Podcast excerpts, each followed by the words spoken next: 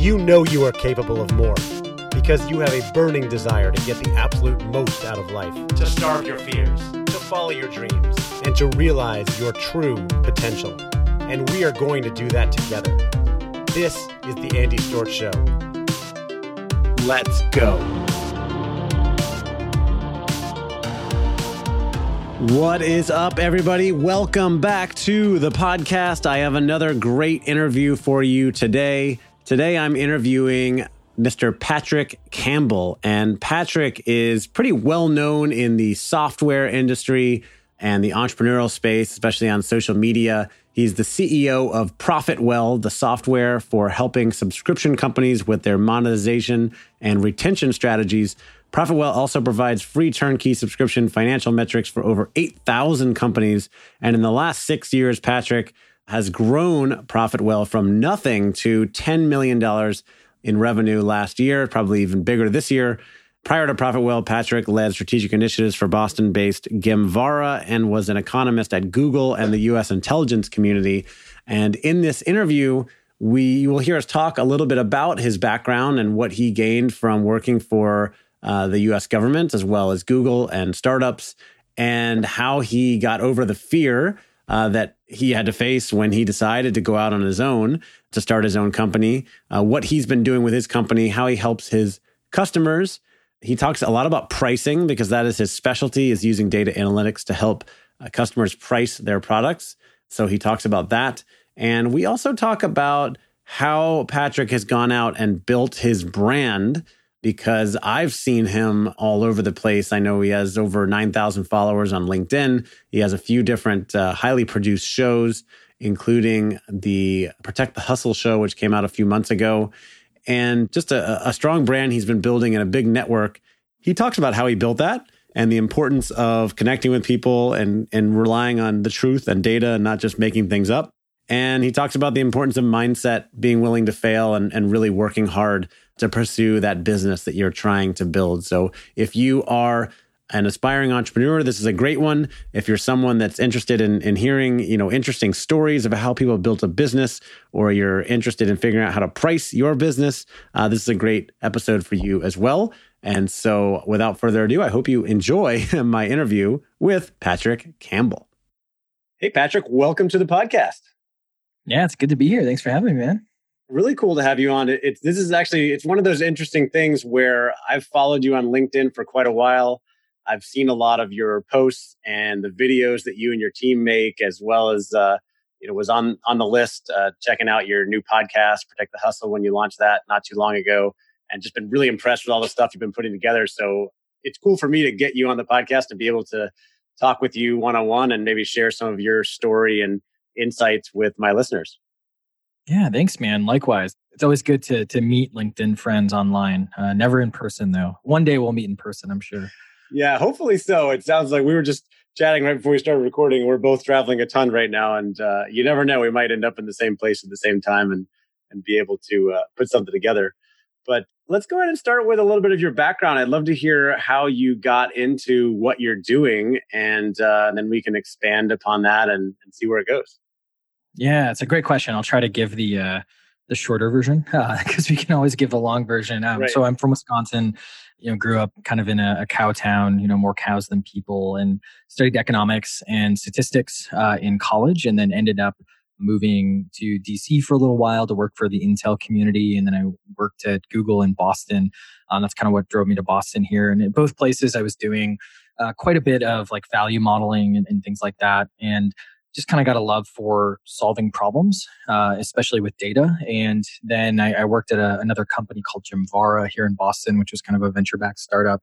And that was the first time I, I, worked on pricing and just kind of discovered that it was, you know, something that was super important, uh, but not a lot of us really know what we're doing. And, and, you know, it's, it's one of those things we kind of avoid or have analysis paralysis with. And ended up starting a company kind of out of uh, I don't know if it was spite, but it was definitely out of kind of young hubris, we'll say, yeah. uh, just like oh, I can do better, and you know I I, I want to work for myself and all that kind of fun stuff, and so started price intelligently, and in a couple years in, changed the the game up a little bit by launching a new product called Profitwell, and now we're essentially a, a subscription growth platform which we're trying to find better words for because that sounds bleh, given all the other products out there that are similar in, in terms of name and scope. So yeah, I think it's it's one of those things where we help subscription companies grow using you know a whole plethora of tools, including free suite of software that helps them kind of identify problems with their data and things like that.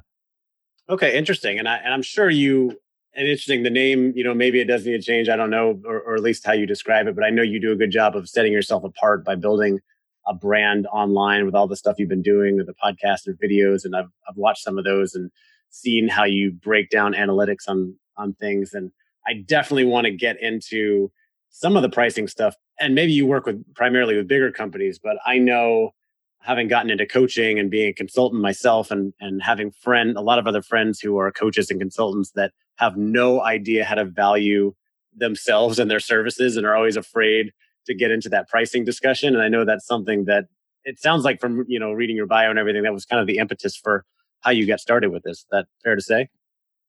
Yeah i think that's pretty fair to say. I think for us it's you know we work with with all types of companies. I think normally we skew a little bit to more established companies rather than you know johnny and jane startups just because we charge you know a good amount for what we do. But it is one of those things where it just kind of started with that classic like people don't know where the value is or they you know they have an internal dispute and one person thinks it's this another person thinks it's that and we just lack a lot of data within that process or even just a framework within that process a lot of us when when we're doing our pricing it just turns into kind of like arguments and then guessing and checking uh, which is not the best way to do most things in your business let right. alone pricing which you know is so central to what you're doing because if you think about a business and it doesn't matter if you're you know selling hours or you're selling kind of consulting or you're you know a big enterprise software company everything in your business whether it's your sales your marketing or your product or your finance team it's used to drive someone to a point of conversion or to justify the price or the product that you're offering. And so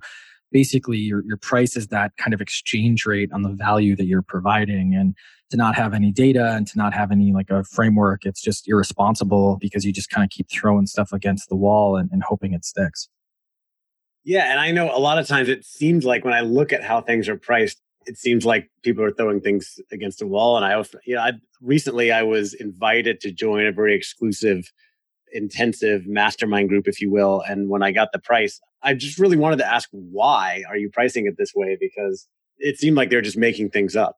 I didn't necessarily doubt the value, but I'm guessing a lot of people in that situation are pricing things kind of based on gut and like, well, let's put this out there and see how the market feels about it and not necessarily looking at a lot of data.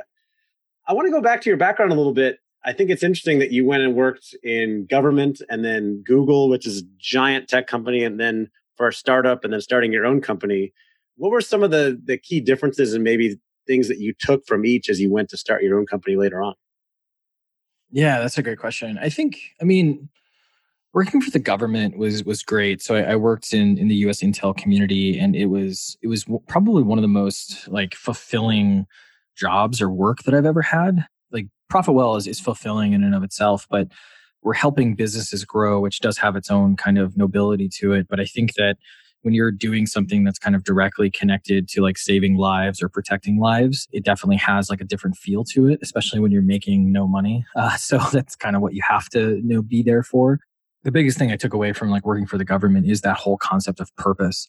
I think I took away some negative things, meaning, you know, things I didn't want. And, and a couple of those were around, you know, just the bureaucracy. Like you can imagine, you know, working at a, you know, an agency that has tens of thousands of team members and government red tape and things like that. Like, you know, there was a joke, uh, like I was, you know, pretty green, like right out of school. And I would talk to some of the, like the mentors that I had they would joke like, "Hey, or what's going on with so and so?" And they would say, "Oh, he's been here, you know, 30 years, hasn't done anything in 15." And they were actually like telling the truth because you know, just when you're working for the government, it's it's super super tough to let people go, and yeah, so that creates hard teams. So I took that away around like kind of performance with that with that kind of goal of you know a unified purpose and.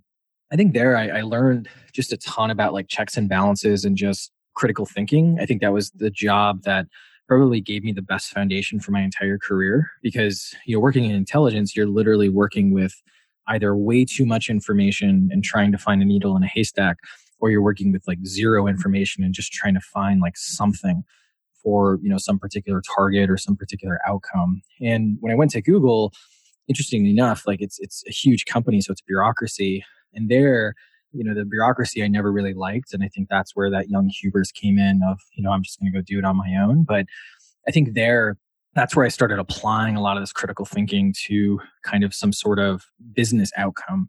And I think there, the, the biggest stuff that I learned was around that purpose was still really, really important. I think Google's culture is great. It has its problems like any, you know, 80,000 person company would.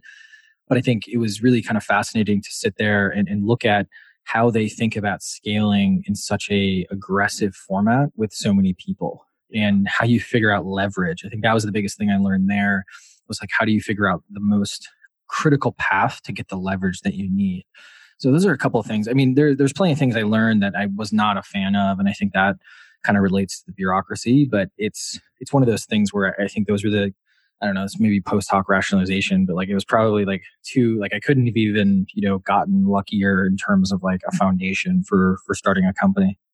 Right. Yeah. And I, I like that you said you know, you go back and think about working for a government agency, they tend to have a bad name, at least as far as, you know, bureaucracy and not being able to get things done. And I know I'm sure there was some of that, but I like that you said you you really felt like you had a purpose there and were making a difference. Kind of balances not being able to pay get paid that much, but really getting that experience and knowing that you're accomplishing something in the world and that it was fulfilling. That's that's cool to hear. And I'm sure you learned a lot from the, the time at Google and the startup. You mentioned hubris when you went to start your own company, and I'm sure there was a little bit of that, but there's also it's a big risk to go and start your own thing. And a lot of people talk about it, but then they're at the end of the day, they're they're really too afraid to do it. So how did you get past that? Did you have any fear going out on your own, or were you really just full of that hubris and confidence. I'm going to go give this a shot and not worry about what happens. Yeah, I think I was full of fear because, yeah, I, like the hubris was more, you know, I can do it better. It doesn't get right. you over the threshold of jumping into, you know, zero dollars essentially. And I right. think that for me, I mean, coming from a really blue collar background, when I left Google to go work at this this startup, which I worked at between starting Price Intelligence, Profitwell, and you know Google, they thought I was insane then. And then when I was like, yeah, I'm going to kind of give up this job, you know, that that's paying me less than Google, they were like, what in God's name are you doing? And so I think what helped me was, and I don't know if it was like I didn't I didn't like read Gary Vee or something like that. It wasn't it wasn't like a book or anything. I think it was more I got to the realization that you know life's pretty short. So i had um, gone through a bout with cancer when i was at google and that kind of like really pointed to like holy cow like life is short enough that you should you know really do what you want. Um, and i think that that's something that a lot of people even into their 60s like don't realize. And the other thing that got me was you know if you're probably more than likely if you're listening to this like you have hardship but you're probably in a position that you can always find a job right? You can go work at Starbucks, you can go work at McDonald's. Obviously, those probably aren't jobs you want, but it's one of those things where you can get enough to basically survive. And once I kind of wrap my head around that, it was basically kind of a the regret minimization framework, you know, that that Jeff Bezos and Amazon talks about. It was just basically like, hey, like you might as well try, you know, nine months, might as well go out and try for nine months. And that's the amount of runway I had in my bank account. And basically, you know, started living really leanly and, and, and kind of going at it, uh, working, you know, crazy hours. But that also helped too. You know, that fear helped because, you know, we didn't raise any money out of the gate. We haven't raised any money since, or we haven't raised any money ever, I should say. But it was one of those things where that fear of, hey, we need to survive, or I need to survive in this case, really like made me work really hard and maybe make some sacrifices that I shouldn't have. But, you know, it still still allowed me to get there. I'm glad you talked about that and, and admitted that you did have that that fear because I think most people do. And I've had this discussion with a few people, especially entrepreneurs, that so often we look at a situation like that and, and we're we're terrified of what might happen, you know, especially failure, not just running out of money, but what people might think of us if we if we don't succeed. And a lot of times our brains make that leap to, well, if the business doesn't work, I fail, I run out of money, I'm going to be out on the street forgetting the fact that most of the people I talk to, you've got a college degree, you've got experience at other companies, you'll probably be able to get another job. You may not want to work for somebody else, but you can probably go get a job on a salary and get back on your feet at some point. It's not really going to be a, as bad as we think. And it sounds like you've been successful in building your your company up to $10 million that last saw on your bio, but uh, even if it didn't work out, you've got some great experience that you could go take to another big company and, and probably get a salary for a while. Yeah, absolutely. I think in I don't know. I think a lot of people they also need to know themselves, right? Because I think a lot of people they think they, you know grass is greener, right? They think, oh, I want to be a founder, I want to be a CEO, and a lot of people that's not what they want. They want to work 40 hours a week and get the white picket fence and all that kind of stuff. And it's not that one is good or bad. You just kind of have to own it. But if you're going to own it, you have to go all in, which I think is, you know, what what obviously I ended up doing. And you know, I have a lot of you know friends and mentors and stuff who do that as well. So, Patrick, when you went to start your own business, and you mentioned that you saw this opportunity around helping people with pricing, did you have specific experience around that? And what what have you been working on? What's been the the big value proposition for your business as you've been growing it over the last few years? So what's been like the big like value that we provide essentially? Yeah, like what did you what was the opportunity that you saw and then how did you translate that into value for clients or customers? Yeah, I think it's evolved pretty steadily over the years here at this point. I think for us it started out as the pricing problem, right? No one knows anything about pricing or they know very little. They might have taken one course in like a grad program or something like that, but it has like a very very big lever or it is a big growth lever within a business. And so just kind of connecting those dots and, and trying to figure out, hey, that that might be the opportunity, right? And then beyond that, it turned into, you know, where else can we solve different problems? And, and the next thing that came up was we were helping a company that was about to IPO with their pricing, and we discovered they were calculating their MRR completely incorrectly. And so it was one of those things where we were like, oh, we were thinking of a way that we could get, you know, more uh, spread across the industry and that turned into the Profitwell Metrics product. And so I think to, to kind of make a long story short, what, what our, our values started to become or what we kind of focus on, and, and I don't think we're quite fulfilling this yet, but our mission is basically to, you know, focus in on what's going on for a particular business for free to show them, hey, here's this opportunity, here's this problem specifically in the subscription space. And then all of a sudden, make money by helping them with specific parts of the problem. So we can show them, hey, you have this problem with churn. You can either solve this yourself, and here's a bunch of content and resources around it, or you can just pay for this piece of software that we've built and, and does really well. Um, and that's kind of how we've approached things from that kind of perspective.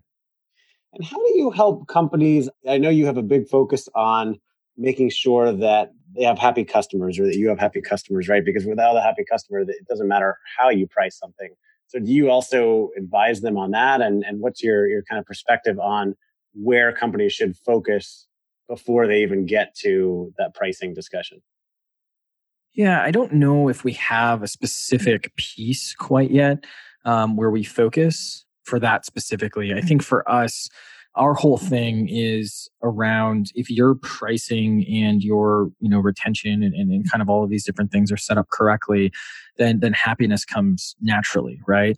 Now that's that's not entirely true right? Because there's a bunch of different factors that influence happiness and influence that retention but i think for the most part if we go back to that whole concept that your price is the exchange rate on the value that you're providing, it comes down to understanding what that value is and then communicating towards that particular value. So that's kind of how we think about it. And, and we do help with folks, and there's more stuff that's coming out um, that's going to help with this. But yeah, that's kind of kind of the structure through which we've been you know thinking through things. Okay, and for people that are putting together a, a new newer you know coach consultant company that's starting to price their products and figuring that out and they want to maybe price it a certain way but they're just afraid of not making a sale because they've maybe priced something too high. Uh, what do you normally tell those people? I think if you do a little bit of research and it, it can be a lot of research if you want to be but if you do just a little bit of research you can actually figure out you know within somewhat level of detail if you're right or you're wrong I think a lot of people they think about, oh, like we can't price here, we can't price there. And again, they lack any data. And so if you just kind of talk with your customers and you have to do it kind of in the right way and you know, you can't just point blank ask them and that allows you to basically understand exactly if you are right or wrong when it comes to failing with different pricing schemas or different pricing points. Right. And I would imagine there, there are a lot of things that go into your ability to price something, you know, the type of product you offer, the quality of the product. And I think brand is is probably a big part of that as well. And you at least from my perspective, have built a pretty big brand for yourself and your business over the last few years. I see you have over 9,000 followers on LinkedIn. I see your, your content in a lot of different places. I've had people, uh, in fact, once I think you commented on one of my posts on LinkedIn and somebody I know said, Oh man, Patrick Campbell, you know, commented on your post. He's a big deal. I don't know if you realize that, but you're kind of a big deal, uh, at least to some people. How have you built that brand over the last few years? I know you, you started the podcast recently as well. What's been your strategy and, and what's been successful for you in, in building a brand to make yourself more well known? I think it's actually been a lot more straightforward than any strategy. I think for me, I used to think don't take meetings, you know, it's too much, like focus, focus, focus, like stuff like that, right? And I think that what I started to find was that when I meet with people, when I talk to people, one of two things happens. I either learn an immense amount or I, I'm able to help them with something maybe not an immense amount, but I'm able to help them, you know, with some sort of thing that I, I have solved somewhat or have solved a lot. And what that does is it basically creates this really good kind of environment where we build a relationship and if i run into something that's that's helpful for them i'll send it over and if they run into something that's helpful for me they'll send it over as well including you know references and work and all that kind of fun stuff and i think the strategy just really comes down to I don't take every meeting now, but I take most meetings. And if I can't make a meeting, I, I, at least go through email. And I think it's just, you know, really kind of pounding the pavement and just meeting and trying to help people. I think you also see from our content, we write a ton on how to like solve things. Hey, this is how you deal with this problem. This is how you deal with this problem. This is how you deal with that problem. And that really helps kind of create a brand of, hey, this person can help me. And when you mix that with you know low ego around like you know trying to help people and not trying to feel like oh i'm so important therefore you can't meet with me i think that helps you know just kind of create a, a good helpful brand i think the other thing that helps is really trying to seek truth i think that a lot of people with their either their marketing or their interactions there's always an angle right and and we're in business so we always have a little bit of an angle like trying to figure out like how we can grow our businesses but for me I'm most interested in what is the truth when it comes to solving a problem. That's why we're so data, you know, informed or driven when it comes to our content. And that's why so much data comes into our content is because we're sitting there and we're thinking, okay, you know, everyone's top thing. I only want to talk about things that I have data on or that I feel like I know to an extent that I can actually support what I'm about to say. And that seeking of truth and that being honest with what we don't know, I think has also helped kind of create a, a bit of a brand around, hey, this is going to be helpful. It's going to be low BS. Um, and it's, it's going to be somewhat pleasant. Interesting. What, what I love about what you said is that, first of all, you know, I was asking about building a big brand and you didn't talk about social media strategies or anything like, like that. You talked about one-on-one connections and really going out and building the network, uh, not being afraid to take meetings, even with people that may be more or less successful than you, because, you know, you could learn something from almost everyone and you can probably teach a lot of people different things. And I also thought it was interesting that, you know, we started this conversation. You talked about having some of that hubris and confidence to go start a business, which is nothing wrong with that. You probably needed it. But then coming back to saying how important humility is to go out there and, and build a brand to really provide value for others, focus on that and know that it's going to reward you in the end because you're seeking truth. You know, you're not saying things that aren't backed by actual data or experience and that you're trying to provide as much value as much as you can to people in the marketplace. Yeah, absolutely. So, you know, as you're doing that, I noticed that you also do place a lot of importance, I'm guessing, on um, putting a really good looking product out there because, as I mentioned earlier, you know, you started your your podcast, Protect the Hustle, which you a video component of that. At, at least from what I've seen, it's it's pretty highly edited and uh, really well put together. What was the the impetus and the strategy behind that? Yeah, it's a good question. I think we're there's a couple of things. So one, we are we're actually launching and we've kind of already launched it, but we're kind of formally launching essentially a, a media product. So a media company inside Profitwell. And I know that sounds very grandiose, um, but that's essentially what it is. And it might not look exactly like that when it's done or when it's launched, but I think that that's that's kind of where our focus is. And the reason for that is because we we just found that our content did well and there were some things that hap- were happening in the world of kind of inbound and content marketing and we wanted to kind of basically you know, kind of take advantage of that. And so we started doing just episodic content. So basically, every we don't do like one-off content anymore, one-off blog posts. Um, we probably will in the future, but we just kind of started doubling down on, on shows basically. Uh, so we have a show called Protect the Hustle that you mentioned, which is kind of like a podcast. We have a um, you know show called Pricing Page Teardown, which is a weekly show where we you know, tear down pricing pages, and then we have a one called Profitwell Report. Um, we're going to be launching a daily in a couple of weeks here, and the thing is is it gives good high quality touch points and, and the quality comes into play because i think that a lot of people who are kind of posting on linkedin and, and other places you know video works really well.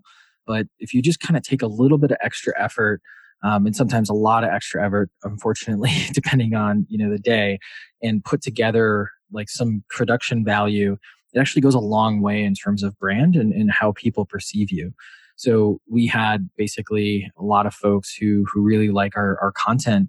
And I think that yes, the content, the actual content is quality, but the production value shows that we're kind of taking it seriously and you know we want it to be good and, and we're building that relationship with our audience. And so, you know, it's working out well. I think there's a lot of things we need to optimize, but you know, it's one of those things that that we're pretty excited by.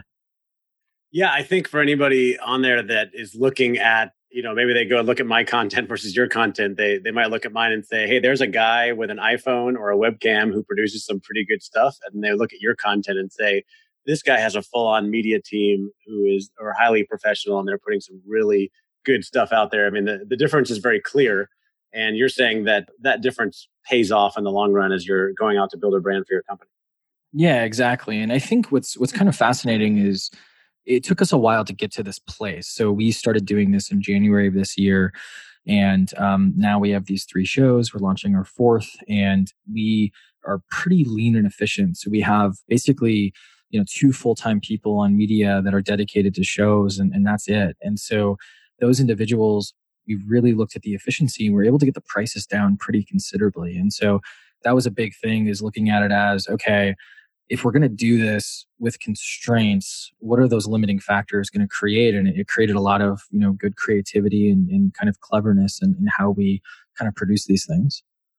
That's cool. Where do you see all this going? What's your vision, your grand vision for Profitwell and for the brand and everything you're doing?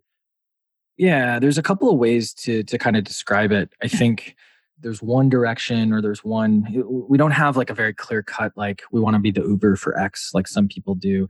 I think for us the the closest example and it's not even really that perfect of one is kind of like the bloomberg of the subscription economy. And if you don't know i think you probably know given kind of your background but if if those listening don't know like bloomberg is actually it's actually a software and hardware company before it's a media company. Right. um, the media is is basically there to support uh, or at least in the early days, was to kind of support the hardware and the software. And then it kind of took off and became, you know, basically its own entity. And so that's kind of the thing that we think about. And that's more of like a, a pro or not a product, but more of like a, a overall business. I think from a product perspective, you know, we're really trying to become what business intelligence should be. If you look at most business intelligence products, basically what they are is they take a bunch of data and they make a bunch of graphs. And I know that that sounds really derogatory and it is but it's you know it's not an easy problem right to, especially when you're in a large organization.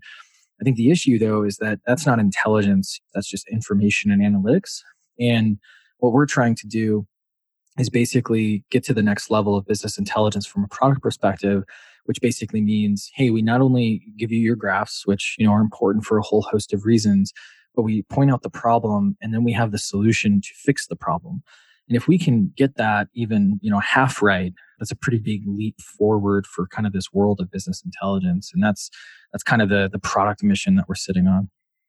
That's awesome. What do you think as you've been out there working with entrepreneurs and businesses, you've started your own company and, and gotten over so many challenges to build it as, as big as you have. What do you think is one of the biggest things that holds people back from not pursuing that business they want to start or, or that dream that they want to pursue? I'm going to say something that's probably like I wouldn't believe if I was in that position because I don't think I really believed it. I, I, think it really is. I think it really is mindset.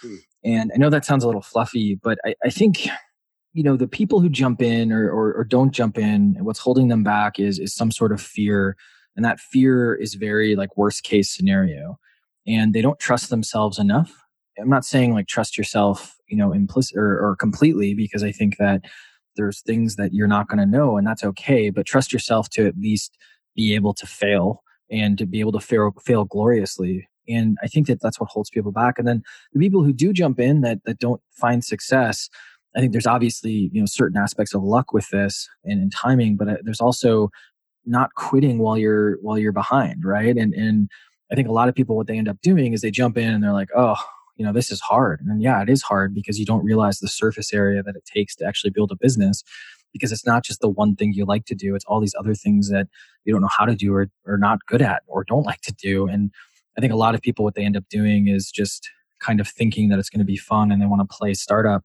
And, and I think that mindset, you know, holds them back from success because they don't put all, they're all in it. So long story short, I think it, it really just kind of comes down to trusting yourself and then putting yourself all in and there's going to be major trade offs. I think that when I was early on, I didn't realize the trade offs you'd have to make. And it's everything from, you know, not being able to necessarily go to the places that you want to or have the flexibility all the way to, you know, relationships and not being able to go out this night or that night and, you know, needing to maybe not have the same partner that you have. I think that happened to me it's not entirely the the business's fault, but I think it didn't help, you know, that that the business was so intense, you know, the first few years and still is pretty intense. And so I feel like if you know yourself and, and you have kind of the mindset of going into it that this is what you want to do and you want to dedicate your life for a certain amount of time to it, it's not easy, but it's not extremely difficult. There's so many resources out there to to build a business of a size that you can be successful.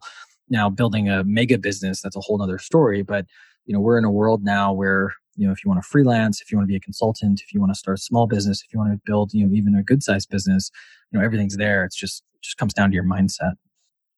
Yeah, absolutely. So I, mean, I heard you talk about being willing to face the fear and take a chance, be willing to trust yourself and that you can deal with failure and that uh, learn from it. And it's okay to do that. And I heard you talk about the fact that it's not necessarily going to be an easy road that you're going to run up against challenges and struggles and you've got to be willing to push through that and work harder than you have before. And you know gary vee talks about that all the time in his talks and his videos that if you're sitting around watching netflix for three hours a night you're not really hustling as much as you could be.